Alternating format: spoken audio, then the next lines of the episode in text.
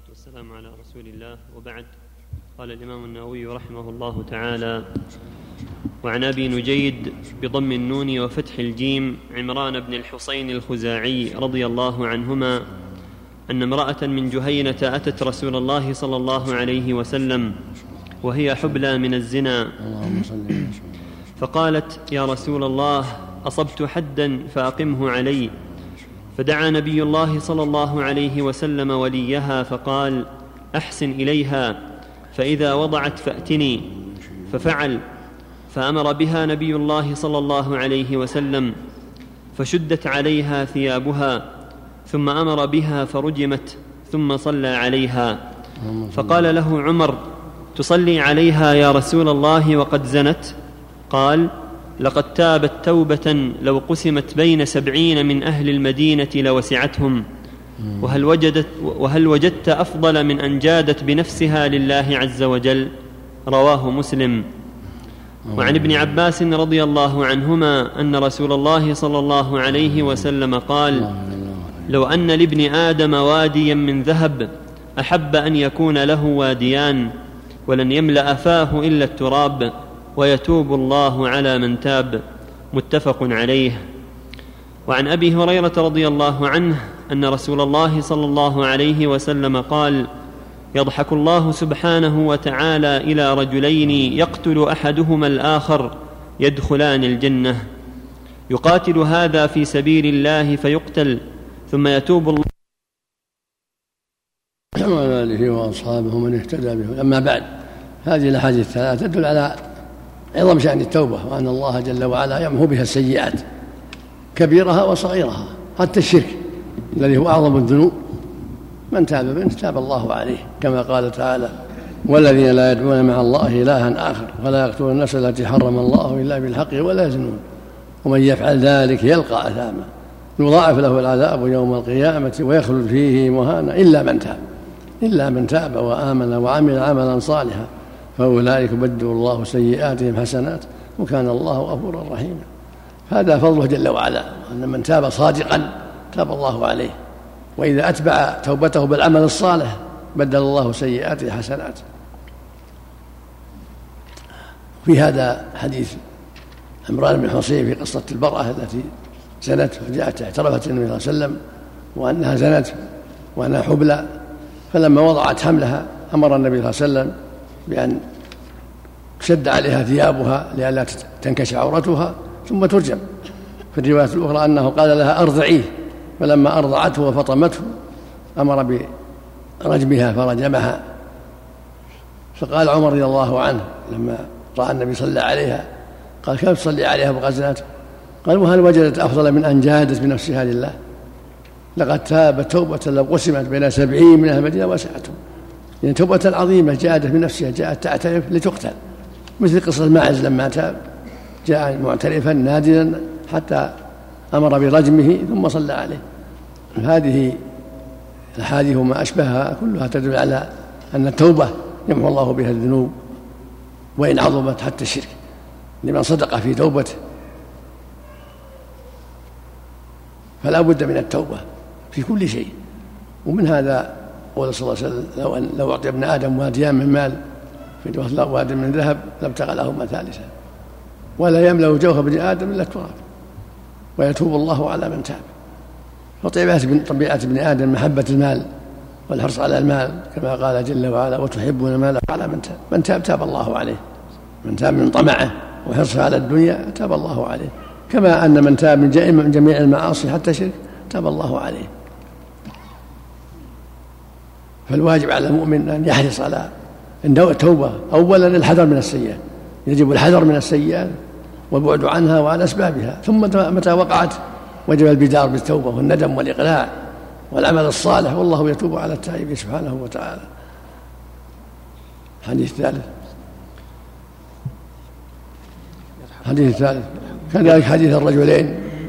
يضحك الله الرجل يقتل أحدهما الآخر كلاهما يدخل الجنة. هذا أيضا مما يدل على سعه فضله وجوده. هذا يقاتل في سبيل الله فيقتل شهيدا فيدخل الجنة ثم يسلم القاتل فيموت على الإسلام أو يقتل شهيدا فيدخل الجنة. هذا قتل هذا وكلاهما دخل الجنة. هذا قتل شهيدا في سبيل الله فدخل الجنة.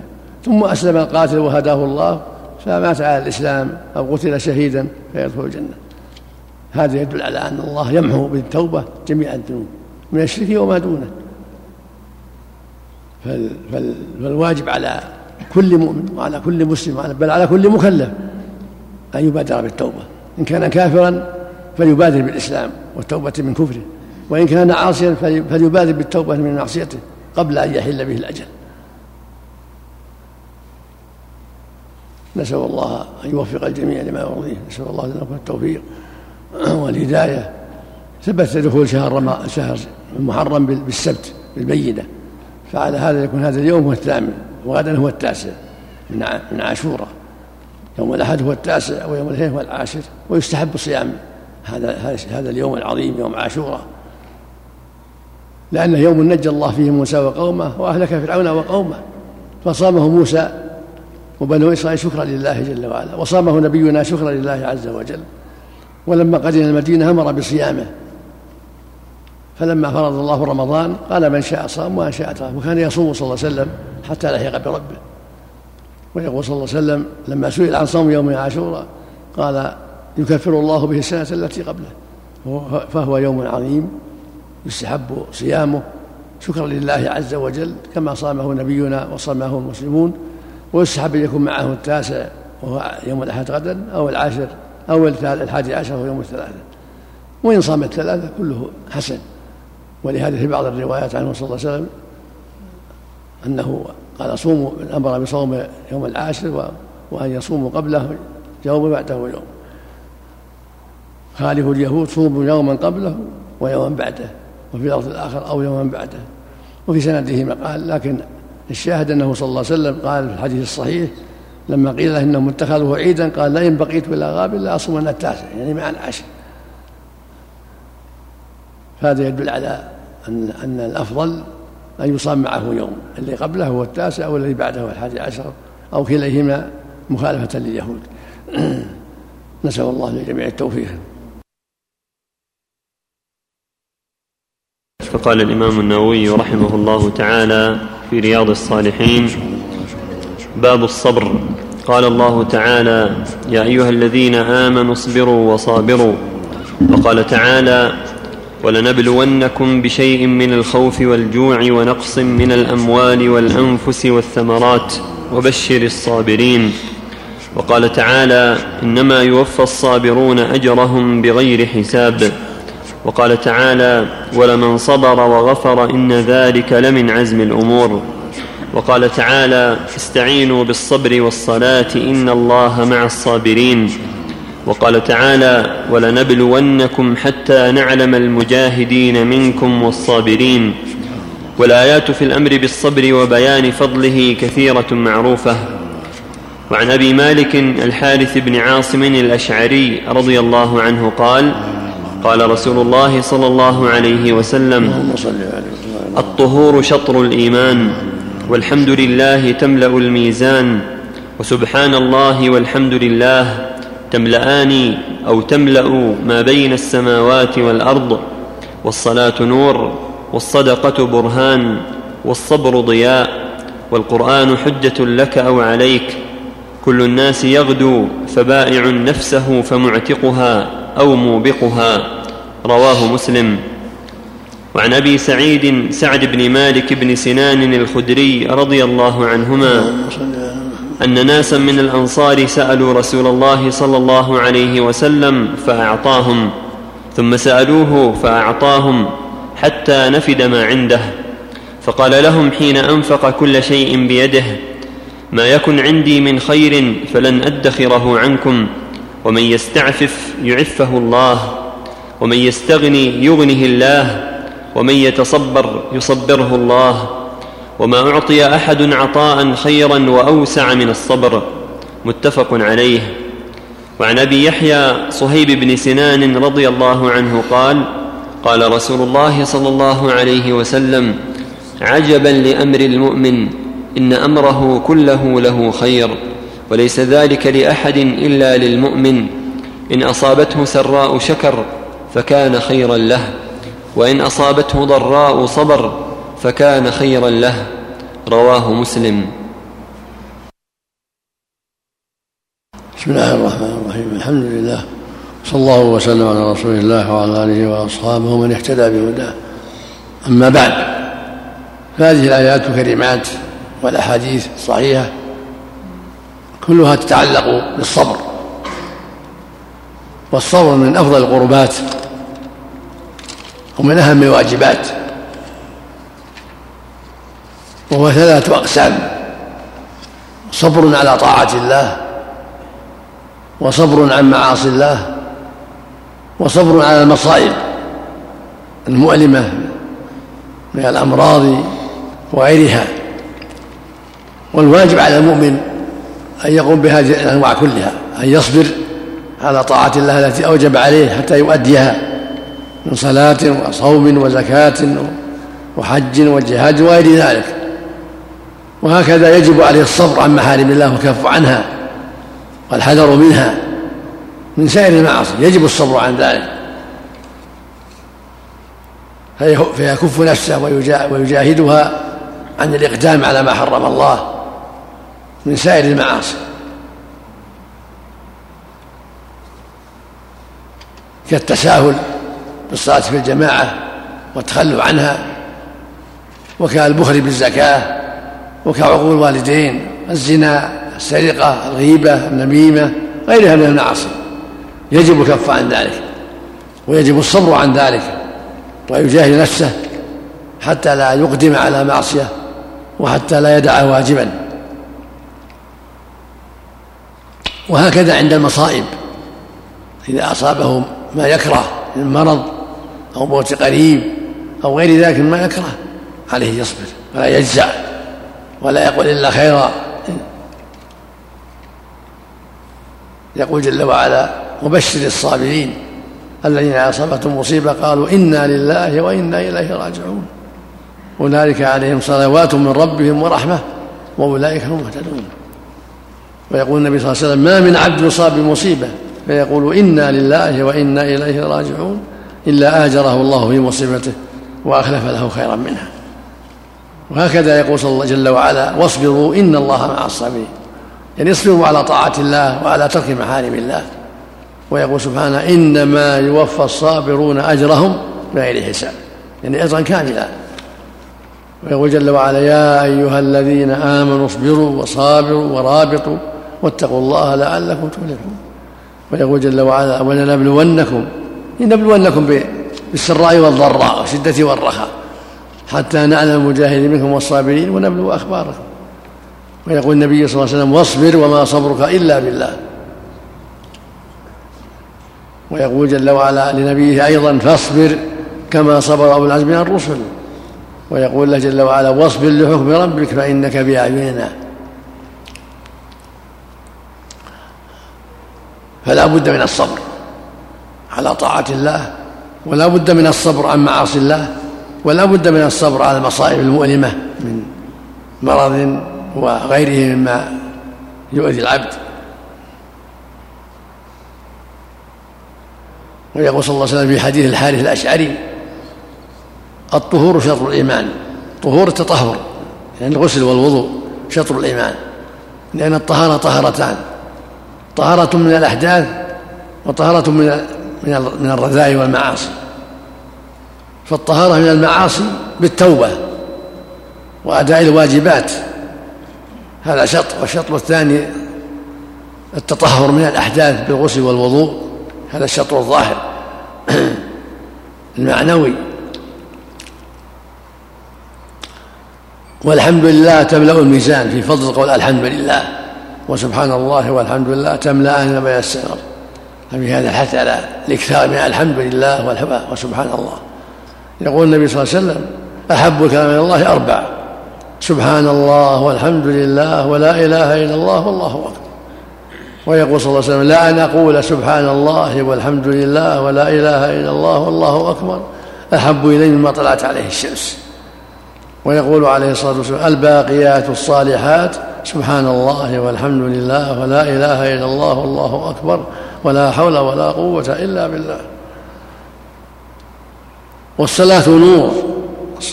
الصلاة نور العبد في قبره ويوم القيامة ونور في قلبه من أسباب نور القلب وطهارته. فالمحافظة عليها أهم الأمور بعد الشهادتين. أهم واجب وأعظم واجب الصلاة بعد الشهادتين. بعد شهادة أن لا إله إلا الله وأن محمدا رسول الله. فالصلاة عمود الإسلام. وهي نور العبد في دنياه وفي أخراه. والصدقة برهان الصدقة والإنفاق في وجوه الخير برهان على قوة الإيمان وعلى رغبة العبد فيما عند الله عز وجل. والصبر ضياء الصبر على طاعة الله والصبر عن المعاصي والصبر على المصائب ضياء للعبد نور له. سماه ضياء لما فيه من الشدة لأن الصبر يحتاج إلى عناية. هو ضياء معه شدة يحتاج إلى صبر. فحبس النفس عن المعاصي وإلزامها بطاعة الله وحبسها عن عند المصائب عن الجزاء يحتاج إلى صبر. ولهذا قال والصبر ضياء يعني يحتاج إلى قوة قوة قلب قوة إيمان حتى يصبر. على طاعة الله وحتى يصبر على المصائب وحتى يصبر عن المعاصي. والقرآن حجة لك أو عليه القرآن حجة للعبد إن عمل به وحجة عليه إن ضيعه. حجة له من أسباب دخول الجنة إن قام بحقه وامتثل أوامره. وحجة عليه إن ضيع أوامره ولم يقم به. هذا كتاب الله فيه الهدى والنور. إن استقمت عليه فهو حجة لك. ومن أسباب نجاته وإن خالفت أوامره فهو حجة عليه. كل الناس يغدو يعني ويروح. كل الناس يغدو ويروح. يعني في هذه الدنيا. فبايع نفسه فمعتقها أو موبقها الناس في هذه الدار يمشوا في حوائجهم وفيما قدر الله لهم. لكن منهم من يسعى في خلاصه ونجاته ومنهم من يسعى في هلاكه ودماره هؤلاء الناس منهم من يسعى في ليله ونهاره في أسباب هلاكه بالمعاصي والمخالفات. ومنهم من يسعى في أسباب نجاته في طاعة الله واتباع شريعته وطاعة أوامره والسعي فيما يرضيه سبحانه وتعالى. فهذا يعتق نفسه من النار بطاعة الله وهذا يوبقها ويهلكها بالمعاصي والمخالفات. فالواجب الحذر الواجب الحذر. وأن تجاهد هذه النفس حتى تستقيم على الحق وحتى تصبر عن الباطل. ولما جاءه جماعة أعراب أعطاهم ثم أعطاهم فنفذ من عنده. فقال عليه الصلاة والسلام للعباد إن هذا المال حلوة خضرة فمن أخذه بحقه بورك له فيه ومن أخذه بجشاعة نفس لم يبارك له فيه. وفي اللفظ الآخر من أخذه بشهوة نفس بورك له فيه ومن أخذه بجشاعة لم يبارك فيه وكان كالذي يأكل ولا يشبع. وقال أيضا إنه من يتصبر يصبر الله ومن يستغني وليه الله ومن يستعف يعفه الله.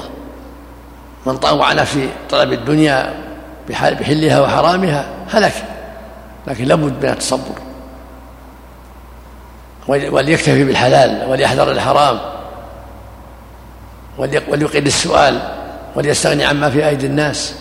فمن يستعفي يعفه الله ومن يستغني وليه الله ومن صبر يصبر الله. وما أعطي أحد عطاء خيرا وأوسع من الصبر.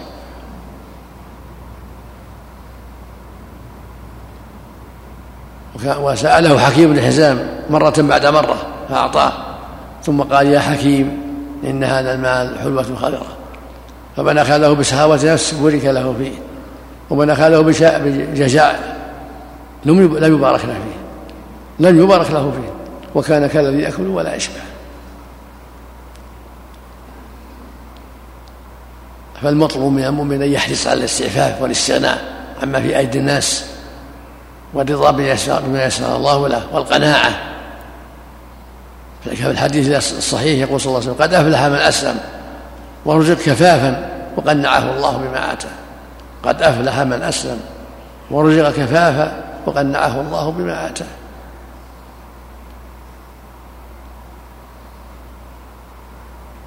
فالمؤمن يجاهد نفسه حتى يقنع بما يسر الله له وحتى يرضى بالحلال ويكتفي به عن الحرام وحتى يتصبر عن كل ما يضره ويخشى عليه منه. الحديث الثالث. عجبا لأمر المؤمن. نعم. عجبا لأمر المؤمن إن أمره كله له وكذلك الحديث الثالث عجبا لأمر المؤمن إن أمره كله له خير.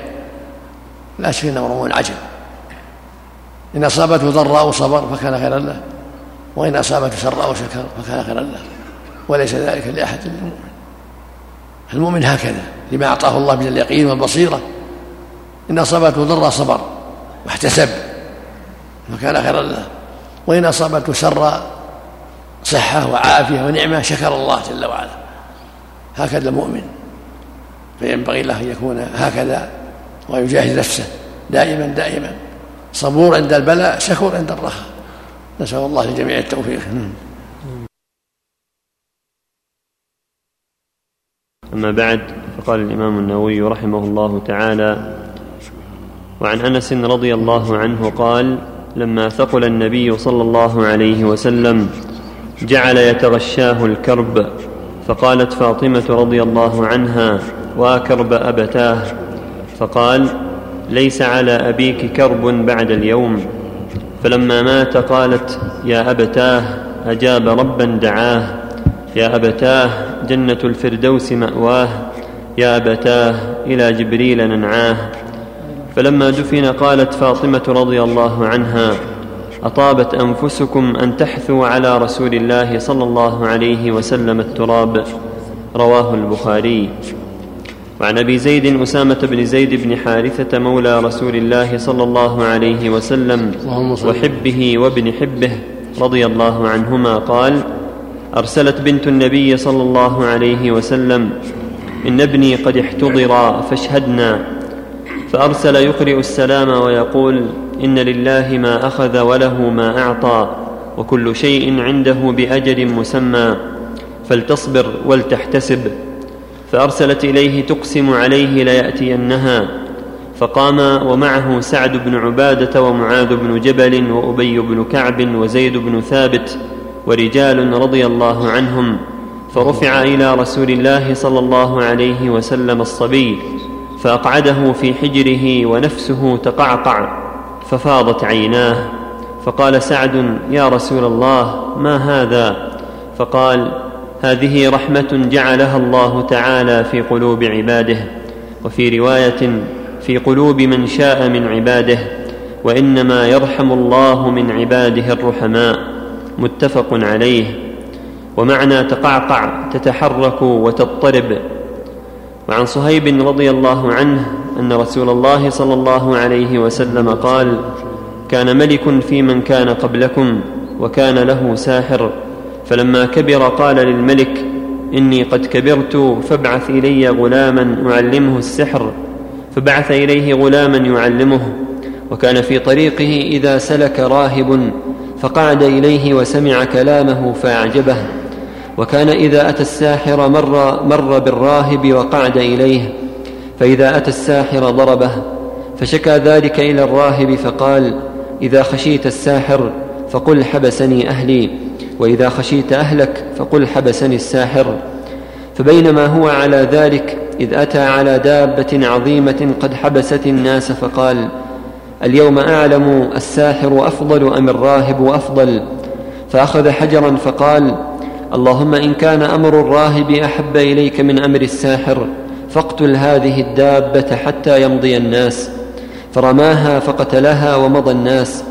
فأتى الراهب فأخبره فقال له الراهب أي بني أنت اليوم أفضل مني قد بلغ من أمرك ما أرى وإنك ستبتلى فإن ابتليت فلا تدل علي. وكان الغلام يبرئ الأكمه والأبرص ويداوي الناس من سائر الأدواء فسمع جليس للملك كان قد عمي فأتاه بهدايا كثيرة فقال ما ها هنا لك أجمع إن أنت شفيتني؟ فقال إني لا أشفي أحدا إنما يشفي الله تعالى فإن آمنت بالله تعالى دعوت الله فشفاك فآمن بالله تعالى فشفاه الله تعالى.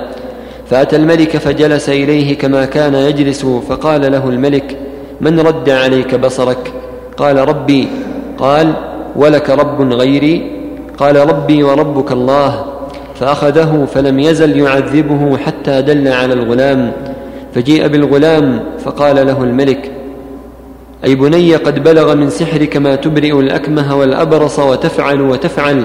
فقال إني لا أشفي أحدا. إنما يشفي الله تعالى. فأخذه فلم يزل يعذبه حتى دل على الراهب. فجيء بالراهب فقيل له ارجع عن دينك. فأبى فدعا بالمنشار. فوضع المنشار في, في مفرق رأسه. فشقه حتى وقع شقاه. ثم جيء بجليس الملك فقيل له ارجع عن دينك.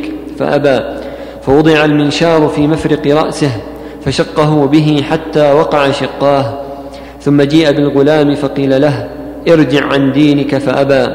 فدفعه إلى نفر من أصحابه فقال اذهبوا به إلى جبل كذا وكذا فاصعدوا به الجبل فإذا بلغتم ذروته فإن رجع عن دينه وإلا فاطرحوه. فذهبوا به فصعدوا به الجبل فقال اللهم اكفنيهم بما شئت. فرجف بهم الجبل فسقطوا وجاء يمشي إلى الملك فقال له الملك ما فعل بأصحابك فقال كفانيهم, كفانيهم الله تعالى. فدفعه إلى نفر من أصحابه فقال اذهبوا به فاحملوه في قرقور وتوسطوا به البحر فإن رجع عن دينه وإلا فاقذفوه. فذهبوا به فقال اللهم اكفنيهم بما شئت. فانكفأت بهم السفينة فغرقوا وجاء يمشي إلى الملك فقال له الملك فقال له الملك ما فعل بأصحابك فقال كفانيهم الله, كفانيهم الله تعالى. فقال للملك إنك لست بقاتلي حتى تفعلك حتى تفعل ما آمرك به. قال ما هو؟ قال تجمع الناس في صعيد واحد وتصلبني على جذع ثم خذ سهما من كنانتي ثم ضع السهم في كبد القوس ثم قل بسم الله رب الغلام ثم ارمني فإنك إذا فعلت ذلك قتلتني. فجمع الناس في صعيد واحد وصلبه على جذع ثم أخذ سهما من كنانته ثم وضع السهم في كبد القوس ثم قال بسم الله رب الغلام ثم رماه فوقع السهم في صدغه فوضع يده في صدغه فمات فقال الناس آمنا برب الغلام. فأتي الملك فقيل له أرأيت ما كنت تحذر قد والله نزل بك حذرك قد آمن الناس. فأمر بالأخدود بأفواه السكك فخدت وأضرم فيها النيران وقال من لم يرجع عن دينه فأقحموه فيها أو قيل له اقتحم ففعلوا حتى جاءت امرأة ومعها صبي لها فتقاعست أن تقع فيها فقال لها الغلام يا أماه اصبري فإنك على الحق رواه مسلم ذروة الجبل أعلاه وهي بكسر الذال المعجمة وضمها والقرقور بضم القافين نوع من السفن والصعيد هنا الأرض البارزة والأخدود الشقوق في الأرض كالنهر الصغير وأضرم أوقد وانكفأت أي انقلبت وتقاعست توقفت وجبنت. بسم الله الرحمن الرحيم. الحمد لله صلى الله وسلم على رسول الله وعلى آله وأصحابه من اهتدى بهدى أما بعد ففي هذه الأحاديث الثلاثة الحث على الصبر عند المصائب وهو الشاهد منها. الله جل وعلا يبتلي عباده بالسراء والضراء فالواجب عند السراء الشكر. فاذكروني اذكركم واشكروا لي لئن شكرتم لأزيدنكم. والواجب عند الضراء الصبر كما قال تعالى ولنبلونكم بشيء من الخوف والجوع ونقص من الأموال والأنفس والثمرات وبشر الصابرين. الذين إذا أصابتهم مصيبة قالوا إنا لله وإنا إليه راجعون. قال تعالى إنما يوفى الصابرون أجرهم بغير حساب. هذه الدار دار البلايا والمحن هذه الدار دار الدنيا دار المحن والبلاوي دار النعم دار الاختبار. هذا يبتلى بالنعم وهذا يبتلى بمصائب. فمن صبر عند البلية وشكر عند النعمة تمت له السعادة. وصار من الناجين. وهم المرسلون وأتباعه. في الحديث الأول أن الرسول صلى الله عليه وسلم لما اشتد به المرض وشد به الكرب كان يقول في الرفيق الأعلى اللهم في الرفيق الأعلى. فقالت عائشة وغيرها إذا لا يختارنا. وهذا يفسر قوله صلى الله عليه وسلم ما قبض نبي إلا خير. بين الدنيا وبين الآخرة. فتذكرت أنه هذا هذا التخيير قال في الرفيق الأعلى. فقالت فاطمة عند ذلك ما كرب أبتاه يعني توجع من كرب أصابه عند الموت عليه الصلاة والسلام. فقال ليس على أبيك كرب بعد اليوم. ليس على أبيك كرب بعد اليوم. يعني له الجنة والسعادة عليه الصلاة والسلام. فلما قبض عليه الصلاة والسلام قالت وأبتاه جاب ربا دعاه إلى جبريل دعاه. شدة ما أصابها من المصيبة. فلما رجع الناس من الدفن قالت طابت أنفسكم أن تحثوا على رسول الله التراب. من شدة ما أصابها. هي سنة الله في عباده. أن الأموات يدفنون. وهذه كرامة من الله. للمسلمين أنهم يدفنون ما يلقون كالجيف في الصحراء ولكن الميت المسلم يحفر له ويغسل ويطيب ويكفن ويدفن. ثم أماته فأقبر. هذا من إكرام الله للمسلم. فالمصيبة بالنبي صلى الله عليه وسلم هي أعظم المصائب. أعظم مصيبة مصيبة المسلمين بموته صلى الله عليه وسلم. ومع هذا صبر المسلمون وصبر الصحابة واحتسبوا والحمد لله. فهكذا يجب على من مات أبوه أو أخوه أو ابنه أو زوجته أن يصبر ويحتسب ولا يقول إلا الخير ولا يجزع. فكم مات من الناس خير منه ومات رسول الله خير من الجميع فصبر المسلمون. وفي الحديث الثاني أن إحدى بنات النبي صلى الله عليه وسلم بعثت إليه تقول له إن ابنها في النزع تحب أن يحضر. تذكر لها أن ابنها في الموت يعني. فقال لرسولها قل لها إن لله ما أخذ وله ما أعطى وكل شيء عنده بأجل مسمى فلتصبر وتحتسب أجاب, أجاب يعني كان معتذر عن الحضور. قال لرسولها قل لها إن لله ما أخذ وله ما أعطى وكل شيء عنده بأجل مسمى. فلتصبر ولتحتسب. فبلغها رسولها فقالت فردت إليه الرسول تقسم تقسم على النبي صلى الله عليه وسلم أن يحضر. تقسم على أبيها عليه الصلاة والسلام يحضر. فقام عليه الصلاة والسلام وبر قسمها من تواضعه ورحمته وعطفه عليه الصلاة والسلام. لما أقسمت قام إليها. فذهب إليها يزورها جبرا لمصيبتها. ومعه ومعه جماعة من الصحابة.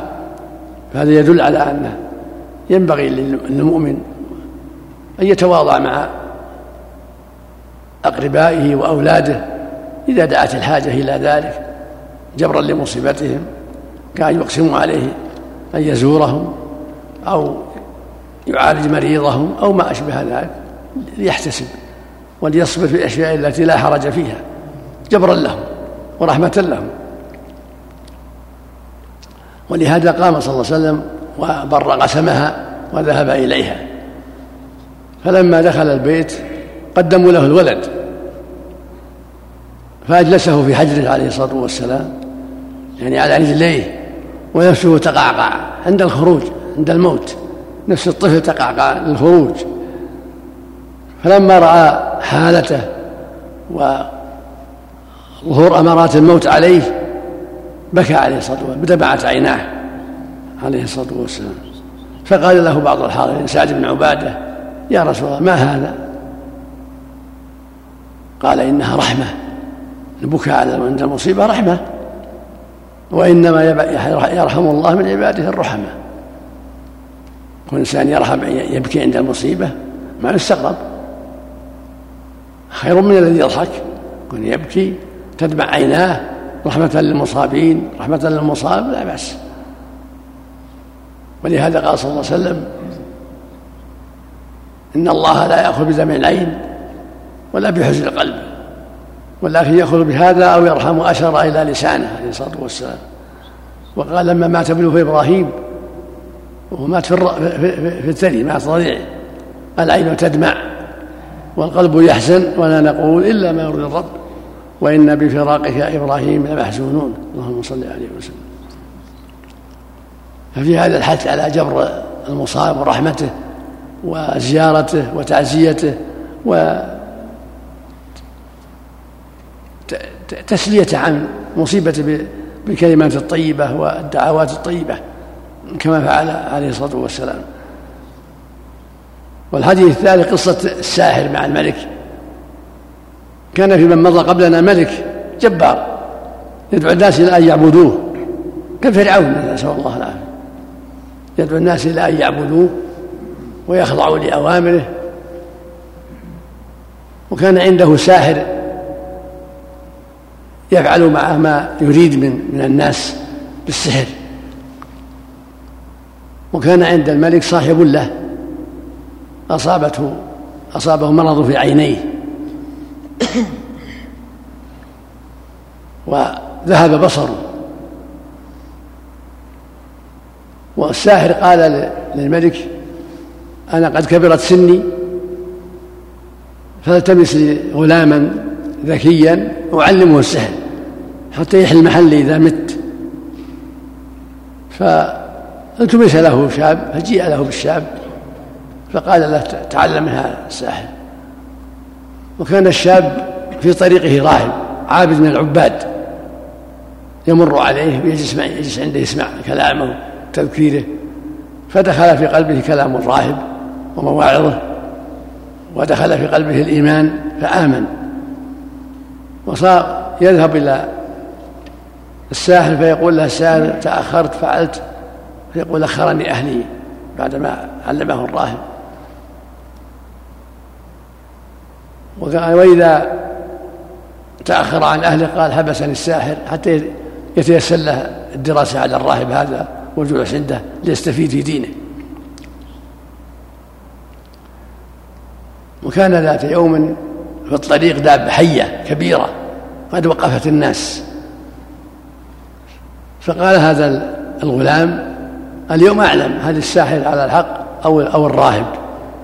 فأخذ حجرا وقال اللهم إن كان أمر الراهب أحب إليك فاقتل هذه الدابة حتى يمر الناس فرماها بالحجر حتى قتلها فعرف من هذا أن الراهب أحب إلى الله وأنه هو المصيب فأخبر الراهب بذلك فقال يا بني إنه قد حصل لك الآن شيء من الكرامات وإنك ستبتلى من ظهر دينه يبتلى.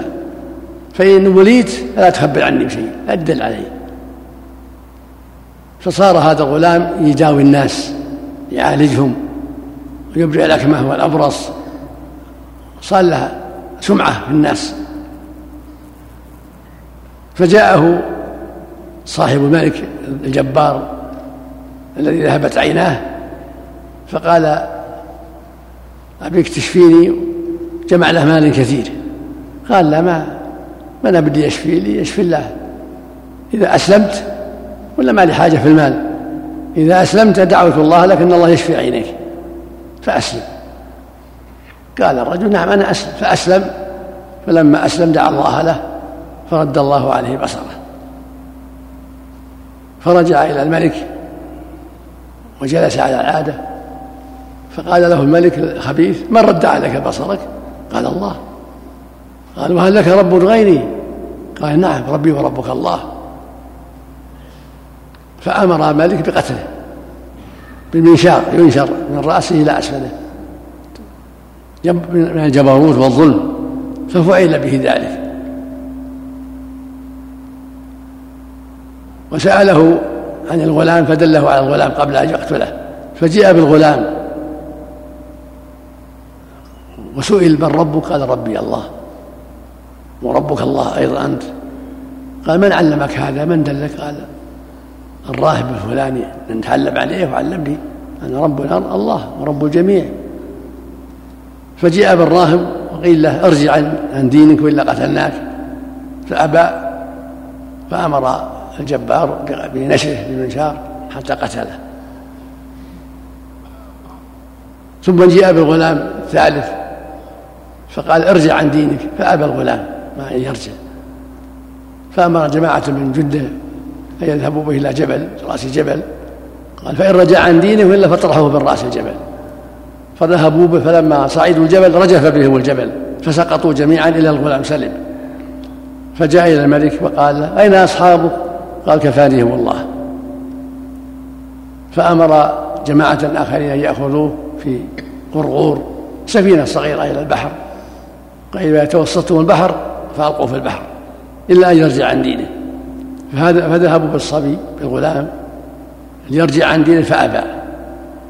فجعلوه في السفينة وذهبوا به في البحر. فانكفأت بهم السفينة وغرقوا وأنجاه الله. الغلام فجاء إلى الملك قال أين أصحابك؟ قال كفانيهم الله. وإنك لن تقتلني حتى تجمع الناس في صعيد واحد. فإذا جمعتهم في صعيد واحد فخذ سهما من قوسي واصلبني على جذع وارمني وقل بسم الله رب الغلام والناس يسمعون. فإذا قلت بسم الله رب الغلام لا بد أنهم إنك تقتلني. ففعل وصلبه وأخذ سهم من كنانته ورماه به والناس حاضرون وجمعهم بصعيد واحد فأسمعهم بسم الله رب الغلام فأصابه فأسلم الناس. قالوا امنا برب الغلام وكفرنا بالملك. نعم. آمن الناس بالله, بالله ودخلوا في دين الله. وهذا مراد الصبي مراد الغلام. مراده أن يسلم الناس وأن يطفوا في دين الله. فأمر الخبيث الملك الجبار بأن توجد أخدود أخاديد في الأرض مثل الصنوع في الأرض وأن توقد فيها النيران وأن يلقى فيها كل من آمن ولم يرجع إلى دينه الأول. عبادة الملك فطرحوا فيها من لم يساعفهم ولم يطعهم. فجاء بامرأة معها صبي وقيل لها ارجع عن دينك ولا ألقيناك. فتقاعست فقال لها الصبي يا أبتاه يا أمه لا ترجعي عن دينك اصبري. فصبرها أنطق الله الصبي وصبره وأنزل الله في مثل هذا قوله جل وعلا. قتل أصحاب الأخدود النار ذات الوقود إذ هم عليها قعود وهم على ما يفعلون منهم شهود وما نقوا منهم إلا يوم الله العزيز الحميد الآية هذه البلايا من بلايا الدنيا. هذه البلايا ذكر المؤلف الحديث هذا لما فيه من الابتلاء والامتحان وأن الناس قد يبتلون بملوك جبابرة يلزمونهم بالباطل والشرك قد يبتلون بآباء بأمهات بإخوة بجيران بأصدقاء يضرونهم قد يبتلون بأمراض قد يبتلون بفقر قد يبتلون بغير ذلك. فالواجب على من بلي التحمل الصبر حتى يفرج الله الأمور. هذه دار الابتلاء ودار المحن فلا بد في حق من ابتلي بشيء يخالف الشرع أو شيء يضره أن يتحمل يصبر مرض تسجيل جار أو عدو أو قريب ليحتسب وليحل المشاكل بالطرق الدينية. يحل المشاكل بالطرق الدينية. إن كان له خصومة يطلب الحكومة حكم الله. كان في بلد فيها حكم الله. كان ما في ما في حكم الله يطلب الصلح معه وأصحابه وهكذا. يطلب حل المشاكل بالطرق الممكنة التي ليس فيها ظلم. فإذا ظلم فليحتسب وليصبر. هذه دار البلايا والمحن. والله يقول واصبروا إن الله مع الصابرين. سبق في علمه أن هذه الدار دار الابتلاء والامتحان وأنها ليست دار النعيم ولكنها دار الابتلاء. من لا يرحم لا يرحم. ونبلوكم بالشر والخير فتنة. ويقول سبحانه ألف لام ميم. أحسب الناس أن يتركوا أن يقولوا آمنا وهم لا يفتنون. ولقد فتن فتن من قبلهم. فلا يعلمن الله الذين صدقوا ولا يعلمن الكاذبين. ابتلاء امتحان حتى يتبين أهل الخير والصدق من أهل الباطل والفسق والفساد والكفر. يتبين الأتقياء والمؤمنون من غيرهم فترفع منازل المؤمنين ولهم الجنة والكرامة والمنازل العالية ويخسر المبطلون ويساقون إلى النار. نسأل الله العافية. نسأل الله أن يوفق الجميع للصبر والاحتساب والاستقامة على أمر الله والمسارعة إلى كل خير والصبر عند البلية ولا حول ولا قوة إلا بالله. وصلى الله وسلم على نبينا محمد وعلى آله وصحبه. اللهم صل على أما بعد فقال الإمام النووي رحمه الله تعالى في رياض الصالحين وعن أنس رضي الله عنه قال مر النبي صلى الله عليه وسلم بامرأة تبكي عند قبر فقال اتق الله واصبري. فقالت إليك عني فإنك لم تصب بمصيبتي ولم تعرفه. فقيل لها إنه النبي صلى الله عليه وسلم. فاتت باب النبي صلى الله عليه وسلم فلم تجد عنده بوابين فقالت لم أعرفك. فقال إنما الصبر عند الصدمة الأولى. متفق عليه. وفي رواية لمسلم تبكي على صبي لها. وعن أبي هريرة رضي الله عنه أن رسول الله صلى الله عليه وسلم قال يقول الله تعالى ما لعبد المؤمن عندي جزاء إذا قبضت صفيه من أهل الدنيا ثم احتسبه إلا الجنة. رواه البخاري. وعن عائشة رضي الله عنها أنها سألت رسول الله صلى الله عليه وسلم عن الطاعون فأخبرها أنه كان عذابا يبعثه الله تعالى على من يشاء فجعله الله تعالى رحمة للمؤمنين. فليس من عبد يقع في الطاعون فيمكث في بلده صابرا محتسبا يعلم أنه لا يصيبه إلا ما كتب الله له إلا كان له مثل أجر الشهيد. رواه البخاري. بسم الله الرحمن الرحيم. الحمد لله وصلى الله وسلم على رسول الله وعلى آله وأصحابه ومن اهتدى بهداه. أما بعد هذه الأحاديث ثلاثة كالتي قبلها في وجوب الصبر. والحذر من التسخط والجزع. أقدار الله ماضية سبحانه وتعالى. فالواجب عند المصيبة الصبر والاحتساب والحذر من التسخط والجزع. في الحديث الأول أنه صلى الله عليه وسلم رأى امرأة عند قبر تنبكي تبكي على صبي لها. فقال لها صلى الله عليه وسلم اتق الله واصبري. فقالت إليك عني. ولم تعرفه فإنك لم تصب بمثل مصيبتي فأخبرت بذلك فذهبت إلى بيته تعتذر ولم تجد عنده بوابين. فقالت يا رسول الله لم أعرفك. فقال صلى الله عليه وسلم إنما الصبر عند الصدمة الأولى. والمعنى الصبر عند وجود المصيبة عند أول ما توجد المصيبة. أما بعد حين يتسلى الإنسان سوف يتسلى وينتهي. لكن المهم عند وجود الصدمة. موت القريب وجود الحادث هذا محل وجوب الصبر. أما بعد طول المدة فإن الإنسان يتسلى وينسى مصيبته. فالواجب عند الصبر عند الصدمة المبادرة إلى الصبر وعدم الجزع ويقول صلى الله عليه وسلم ليس منا من ضرب الخدود أو شق الجوب أو دعا بدعوى الجاهلية. ويقول صلى الله عليه وسلم أنا بريء من الصالقة والحالقة والشاقة. والصالقة التي ترفع صوتها عند المصيبة والحالقة التي تحلق شعرها عند المصيبة والشاقة تشق ثوبها عند المصيبة. كل هذا جزع لا يجوز. فالواجب هو الصبر والاحتساب والقول كما قال الصابرون إنا لله وإنا إليه راجعون. وقد وعدهم, وعدهم الله خيرا كثيرا.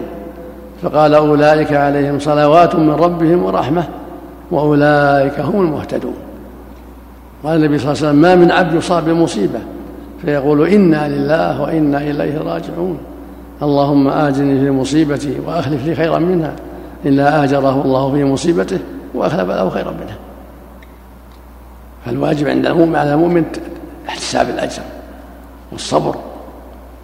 وهكذا إذا نزلت أمراض خطيرة كالطاعون فلا يجزع إن وجع إن وقع في البلد لا يخرج منها. وإن سمع به في بلد لا يقدم عليه كما قال صلى الله عليه وسلم إذا سمعتم به في بلد فلا تقدموا عليه من باب اتقاء الأسباب. وإذا وقع أنتم بها فلا تخرجوا فرارا منه. في هذا الحديث أن العبد المؤمن إذا وقع الطاعون في بلده وهو مرض خطير قل أن يسلم منه من نزل به. فإذا وقع فالواجب الصبر والاحتساب وعدم الفرار منه. فما من عبد مؤمن إذا نزل ببلد الطاعون يصبر ويحتسب ويعلم أنه لن يصيبه إلا ما كتب الله له. فإنه يعطى أجر شهيد بسبب صبره واحتسابه وإن لم يصبه شيء. فالإنسان تحت أقدار الله. ليس له مفر من قدر الله. فعليه أن يصبر ويحتسب عند وجود البلاء طاعون أو أمراض عامة أخرى أو حروب أو غير ذلك عليه أن يضرع إلى الله ويسأله الصبر والتوفيق ويسأله الإعانة على المصيبة ويتحمل ويقول إنا لله وإنا إليه راجعون إنا لله وإنا إليه راجعون. هكذا المؤمن. اللهم آجلني مصيبتي اللهم أخرج خيرا منها كان ميت أو غيره اللهم يسر أمري اللهم أعني اللهم ثبتني يسر ربه وهكذا الحديث الثاني يقول صلى الله عليه وسلم يقول الله جل وعلا ما لعبد المؤمن جزاء إذا أخذت صفية من أهل الدنيا ثم احتسبه إلا الجنة. وهذا فضل من الله جل وعلا. إذا توفى سبحانه صفي العبد كولده أو أخيه أو أبيه أو أمه أو زوجته أو زوج المرأة أو ما أشبه ذلك. إذا احتسب المؤمن وصبر عند مصيبة ليس له جزاء عند الله إلا الجنة هذا الفضل العظيم. والإنسان يصاب هذه الدار دار المصلحة يصاب بأبيه يصاب بولده يصاب بزوجته يصاب بأخيه إلى غير هذا. لكن إن جزع فعليه الجزاء ولا ينفعه الجزاء بل عليه الإثم. وإن صبر واحتسب فله الأجر العظيم. ولهذا يقول صلى الله عليه وسلم يقول الله جل وعلا ما لعبد المؤمن إذا أخذت صفية من الدنيا صفيا يعني حبيبة من الدنيا فاحتسبه إلا الجنة. نسأل الله للجميع التوفيق والهداية. فقال الإمام النووي رحمه الله تعالى وعن أنس رضي الله عنه قال سمعت رسول الله صلى الله عليه وسلم يقول إن الله عز وجل قال إذا ابتليت عبدي بحبيبتيه فصبر عوضته منهما الجنة يريد عينيه. رواه البخاري.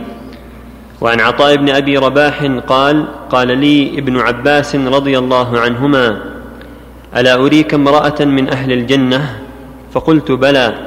قال هذه المرأة السوداء أتت النبي صلى الله عليه وسلم فقالت إني اصرع وإني أتكشف فادعوا الله تعالى لي.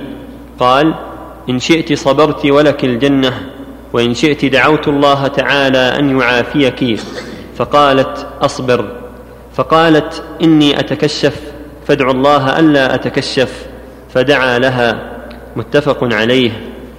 وعن أبي عبد الرحمن عبد الله بن مسعود رضي الله عنه قال كأني أنظر إلى رسول الله صلى الله عليه وسلم يحكي نبيا من الأنبياء صلوات الله وسلامه عليهم ضربه قومه فأدموه وهو يمسح الدم عن وجهه يقول اللهم اغفر لقومي فإنهم لا يعلمون.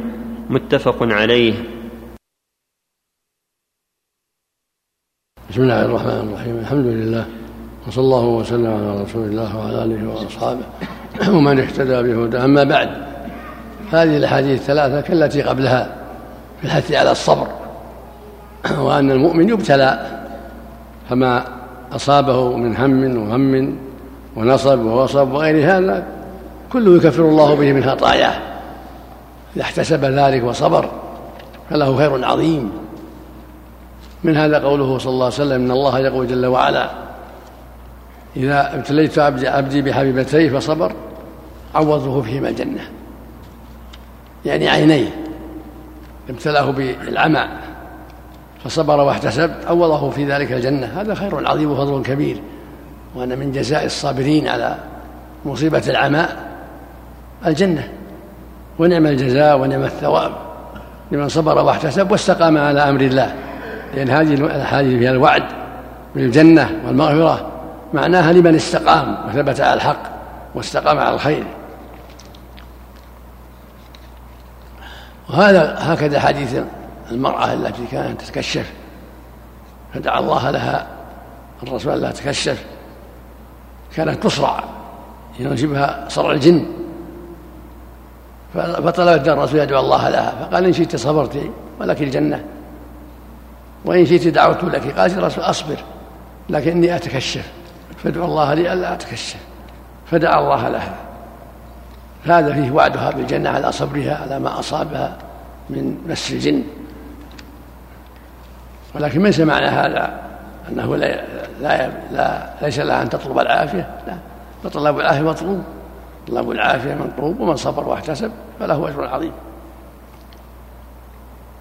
والمؤمن من صفته أنه صبور حليم لكن إذا دعا ربه أن يكشف عنه البلاء فلا بأس.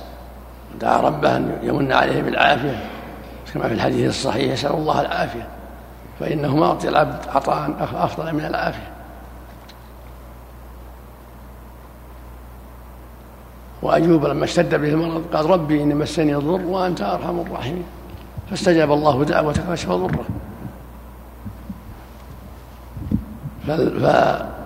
فالدعاء والضراعة إلى الله والعلاج والدواء كله لا ينافي الصبر.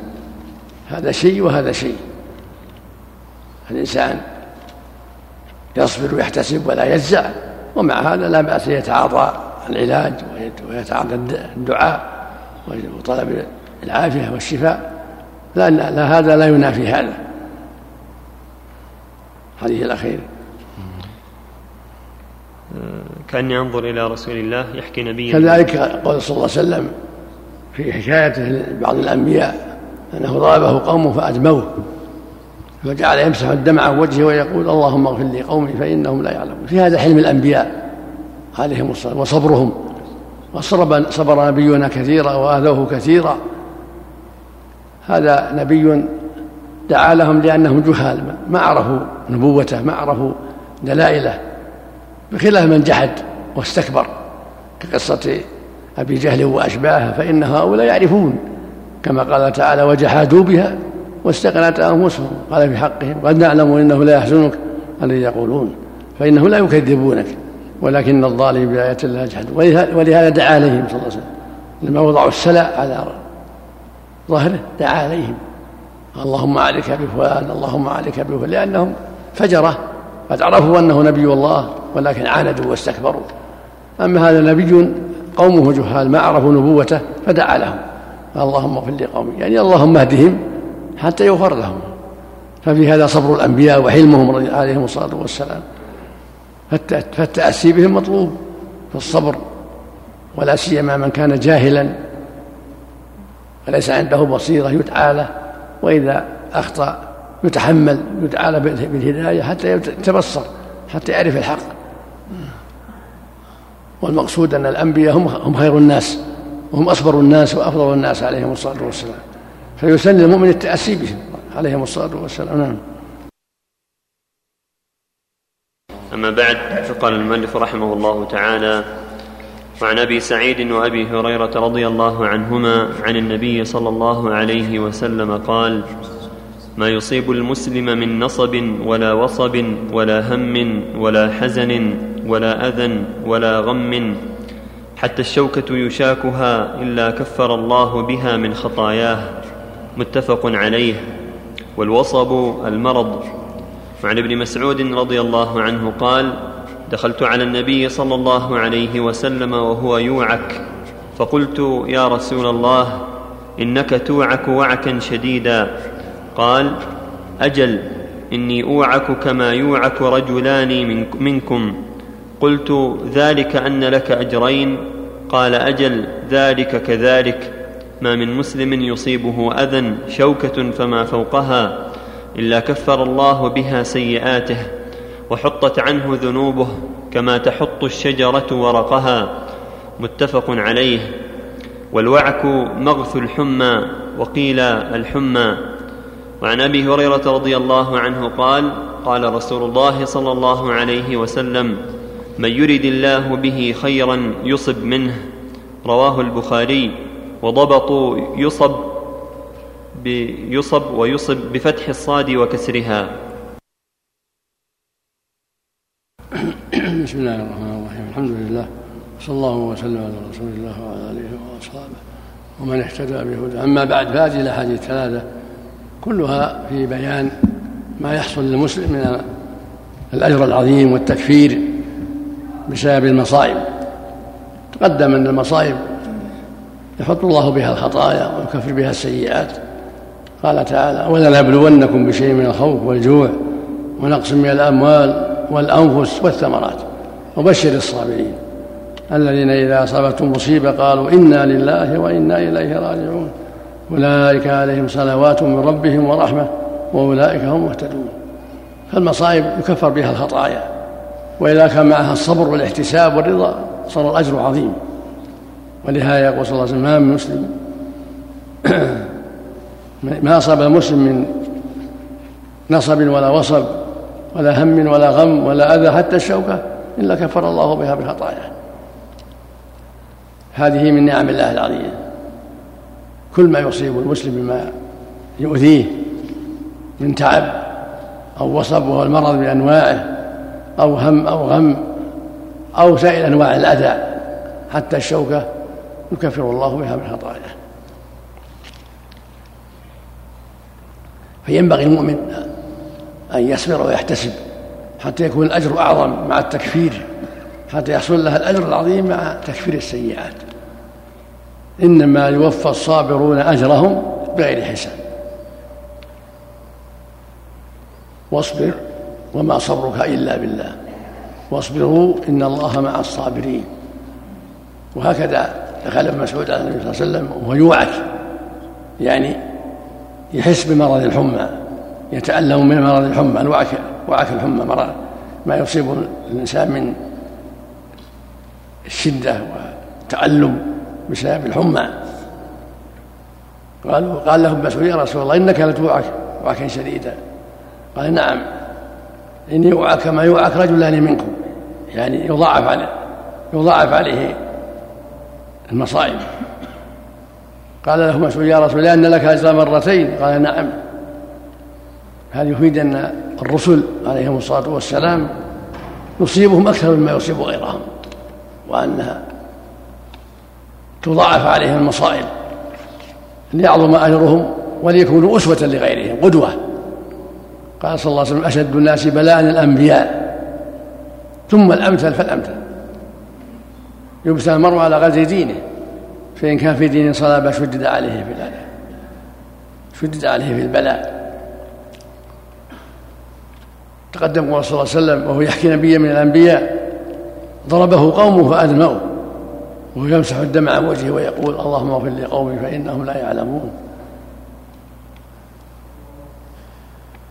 قد أودي يوم أحد وشج عليه الصلاة والسلام وكسرت رباعيته وسقط في بعض حفر أحد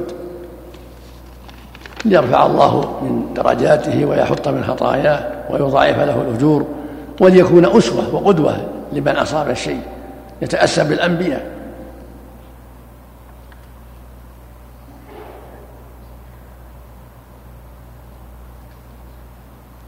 الحديث الثالث الأخير من يريد الله به خيرا يصب منه. والحديث الصحيح يقول عليه الصلاة والسلام من يريد الله به خيرا يصب منه. يعني يصب منه بالمصائب.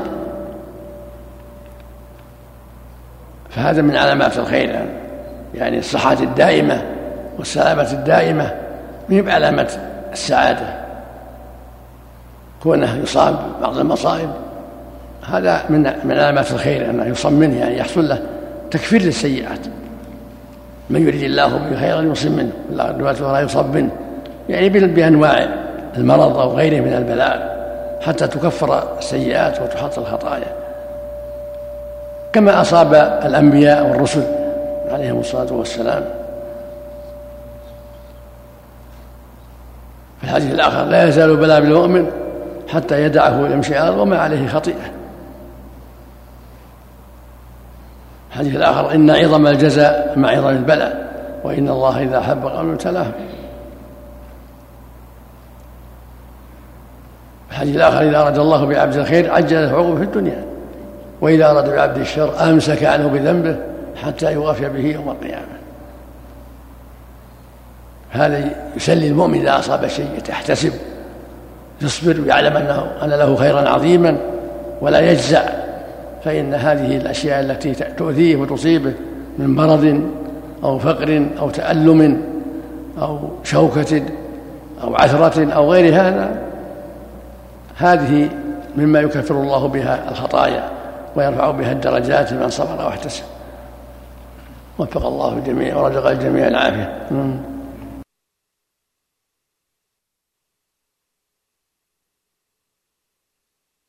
أما بعد فقال الإمام النووي رحمه الله تعالى في رياض الصالحين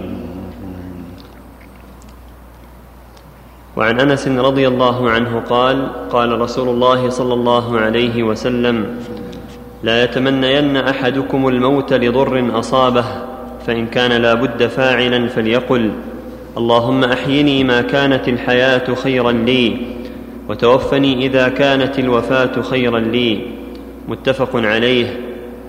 وعن أبي عبد الله خباب بن الأرت رضي الله عنه قال شكونا إلى رسول الله صلى الله عليه وسلم وهو متوسد بردة له في ظل الكعبة فقلنا ألا تستنصر ألا, ألا تستنصر لنا ألا تدعو لنا؟ فقال قد كان من قبلكم يؤخذ الرجل فيحفر له في الأرض فيجعل فيها ثم يؤتى بالمنشار فيوضع على رأسه فيجعل نصفين ويمشط بأمشاط الحديد ما دون لحمه وعظمه ما يصده ذلك عن دينه. والله ليتمن الله هذا الأمر حتى يسير الراكب من صنعاء إلى حضرموت لا يخاف إلا الله والذئب على غنمه ولكنكم تستعجلون. رواه البخاري. وفي رواية وهو متوسد بردة وقد لقينا من المشركين شدة. وعن ابن مسعود رضي الله عنه قال لما كان يوم حنين آثر رسول الله صلى الله عليه وسلم ناسا في القسمة فأعطى الأقرع بن حابس مائه من الإبل وأعطى عيينة بن حصن مثل ذلك وأعطى ناسا من أشراف العرب وآثرهم يومئذ في القسمة. فقال رجل والله إن هذه قسمة ما عدل فيها وما أريد فيها وجه الله. فقلت والله لأخبرن رسول الله صلى الله عليه وسلم فأتيته فأخبرته بما قال فتغير وجهه حتى كان كالصرف. ثم قال فمن يعدل إذا لم يعدل الله ورسوله؟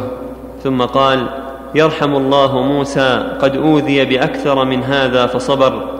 فقلت لا جرم لا أرفع إليه بعدها حديثا متفق عليه وقوله كالصرف هو بكسر الصاد المهملة وهو صبغ أحمر. بسم الله الرحمن الرحيم. الحمد لله صلى الله وسلم على رسول الله وعلى آله وأصحابه ومن اهتدى بهداه أما بعد. هذه الأحاديث الثلاثة كالتي قبلها.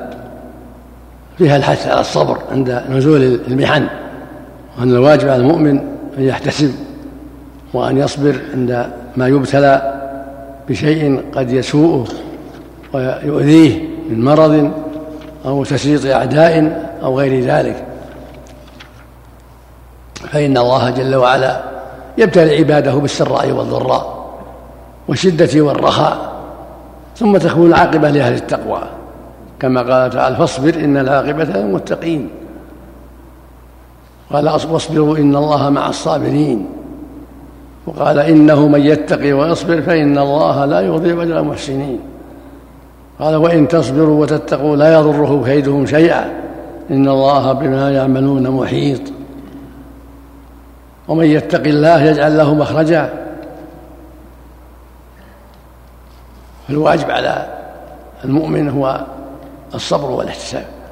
ولهذا قال صلى الله عليه وسلم لا يتمنى يناها الموت لضر نزل به. يعني لا يقول اللهم أمتني أو ليتني أموت لا. عندما يصيبه مرض شديد أو أعداء أو لا لا لا يطلب الموت. لأنه ما يدري ماذا وراء الموت.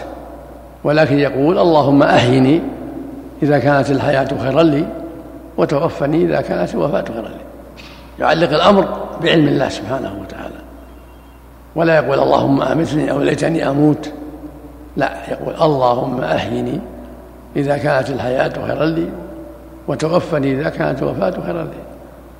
وفي حديث عمار بن ياسر عند النسائي وغيره سعد حسن كان يقول صلى الله عليه وسلم اللهم بعلمك الغيب وقدرتك على الخلق أحيني ما علمت الحياة خيرا لي وتوفني إذا كانت الوفاة خيرا لي. هذا شيء معلق بالله والذي يعلم الغيوب سبحانه وتعالى. اللهم بعلمك الغيب وقدرتك على الخلق أحيني ما علمت الحياة خيرا لي وتوفني إذا كانت الوفاة خيرا لي. ولما اشتد الأذى على المسلمين في مكة قبل الهجرة قال خباب بن أرت للنبي صلى الله عليه وسلم وهو متوسد ورده وردة عند الكعبة في ظل الكعبة قبل الهجرة قال له يا رسول الله ألا تدعو لنا؟ ألا تستنصر لنا؟ يعني قد آذانا المشركون قد آذونا. فقال لقد كان من كان قبلكم يمشطون بأنفاط الحديد وينشرون بالمناشير فلا يصدهم عن دينهم. والله لا يغفرن الله هذا الدين ولا ينصرن الله دينه ولكنكم تستعجلون. الله يبتلي عباده بالسراء والضراء. أشد يقول صلى الله عليه وسلم أشد الناس بلاء الأنبياء ثم الأمثل فالأمثل لفظ الآخر ثم الصالحون ثم الأمثل فالأمثل نستاق هذا في قوله جل وعلا ألف لام ميم. أحسب الناس أن يتركوا أن يقولوا آمنا وهم لا يفتنون. ولقد فتنا الذين من قبلهم فليعلمن الله الذين صدقوا ولا يعلمن الكاذبين. فتناهم يعني اختبرناهم وامتحناهم. الفتنة الاختبار والامتحان. هل يصبر أو ما يصبر؟ هل يتقي أو ما يتقي؟ وربك يعلم كل شيء سبحانه وتعالى.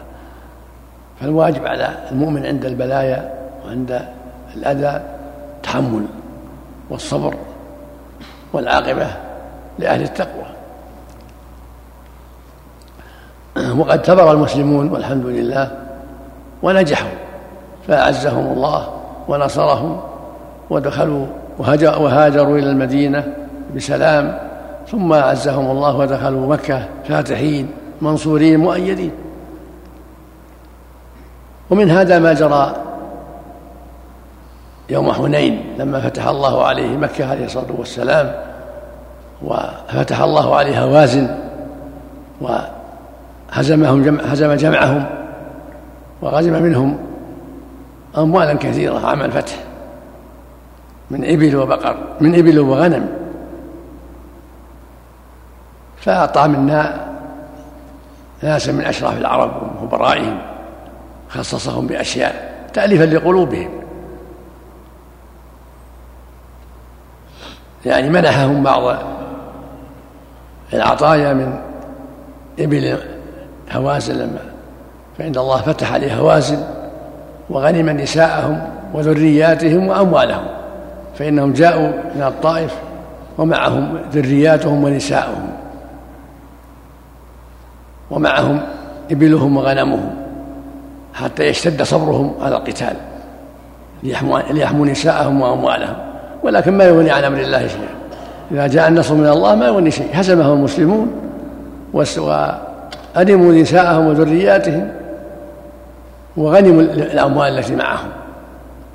ثم جاءوا مسلمين. جاءت هوازن مسلمة إلى النبي صلى الله عليه وسلم وطلبوا منه أن يرد عليهم نساءهم وذرياتهم وأموالهم. فقال لهم صلى الله عليه وسلم خيرك حب الكلام الله أصدقه معي الناس. اختاروا أحد الأمرين إما أما الأموال وإما الذرية والنساء. قال بلا عجب نختار الذرية والنساء. فرد عليهم نساءهم وذرياتهم وقال المسلمين إن طبتم بها نفسا وإلا عوضناكم عن, عن, عن ذلك. من أول ما يوفئ الله علينا. فطيب المسلمون نفوسهم وكان معه عشر ألف مقاتل. ذلك الوقت. فطيبوا نفوسهم ورد عليهم صلى الله عليه وسلم نساءهم وذرياتهم. وأما الأموال من الإبل والغنم قسمها بين المسلمين. وأعطى أناسا من الخمس أشياء كبيرة تنفيذا لهم وتأليفا لقلوبهم. مثل الأقرع بن حابس رئيس تميم مثل عيينة بن حصن الفزاري رئيس فزارة مثل العباس بن مرداس وجماعة. فقال بعض من لا إيمان له من من مقدمي الخوارج الذين خرجوا بعد بعد ذلك إن هذه القسمة ما عدل فيها ما أريد بها وجه الله. فأبلغ ذلك عبد الله بن مسعود النبي صلى الله عليه وسلم فقال فغضب وقال من يعدل إذا لم يعدل الله ورسوله؟ من يعدل إذا لم يعدل الله ورسوله؟ فهذا يفيد أن الإنسان قد يطغى ويتعدى الحدود حتى يرمي الرسول صلى الله عليه وسلم بأنه جار في الحكم ولم يعدل لما نفل بعض الناس وأعطاهم عطايا جزلة كبيرة يتألفهم على الإسلام. فبهذا أن الإنسان ضعيف. قد يطغى ويظلم ويتعدى طوره. كلا إن الإنسان لا يطغى. إن الإنسان لظلوم كفار. يقول إن هذه قسمة لا ما عدل فيها وما أريد بها وجه الله. وليتولاها النبي صلى الله عليه وسلم. هذا فيه يفيد الحذر من أخطار اللسان وأن الواجب أن يتقي الله وأن يرضى بحكم الله وأن يحذر الاعتراض على الله في حكمه وشره. وفي هذا صبره صلى الله عليه وسلم فإنه ما عاقبه في رواية أن عمر طلب أن يمكنه من قتله فلم يأذن الله عليه الصلاة والسلام وعفى. وقال إن من ضئر هذا قوما يحقر أحدهم صلاته مع صلاتهم وقراءته مع قراءتهم. لا لا تجاوز لا تجاوز قراءتهم حناجرهم. يمرقون من الإسلام ومرق من الرمي يعني الخوارج. متشددون متكلفون. يظنون أنهم على شيء. والمقصود من هذا الحث على الصبر وأن الحاكم والأمير والسلطان والقاضي قد يبتلى بأناس يتهمونه وما عدلت فليتحمل ويصبر. ولا مانع أن يعاقب من قال ذلك ما يستحق. لكن الرسول صلى الله عليه وسلم عفى وصفح عليه الصلاة والسلام. ولا فهو يستحق العقوبة. وفق الله جميعا نعم.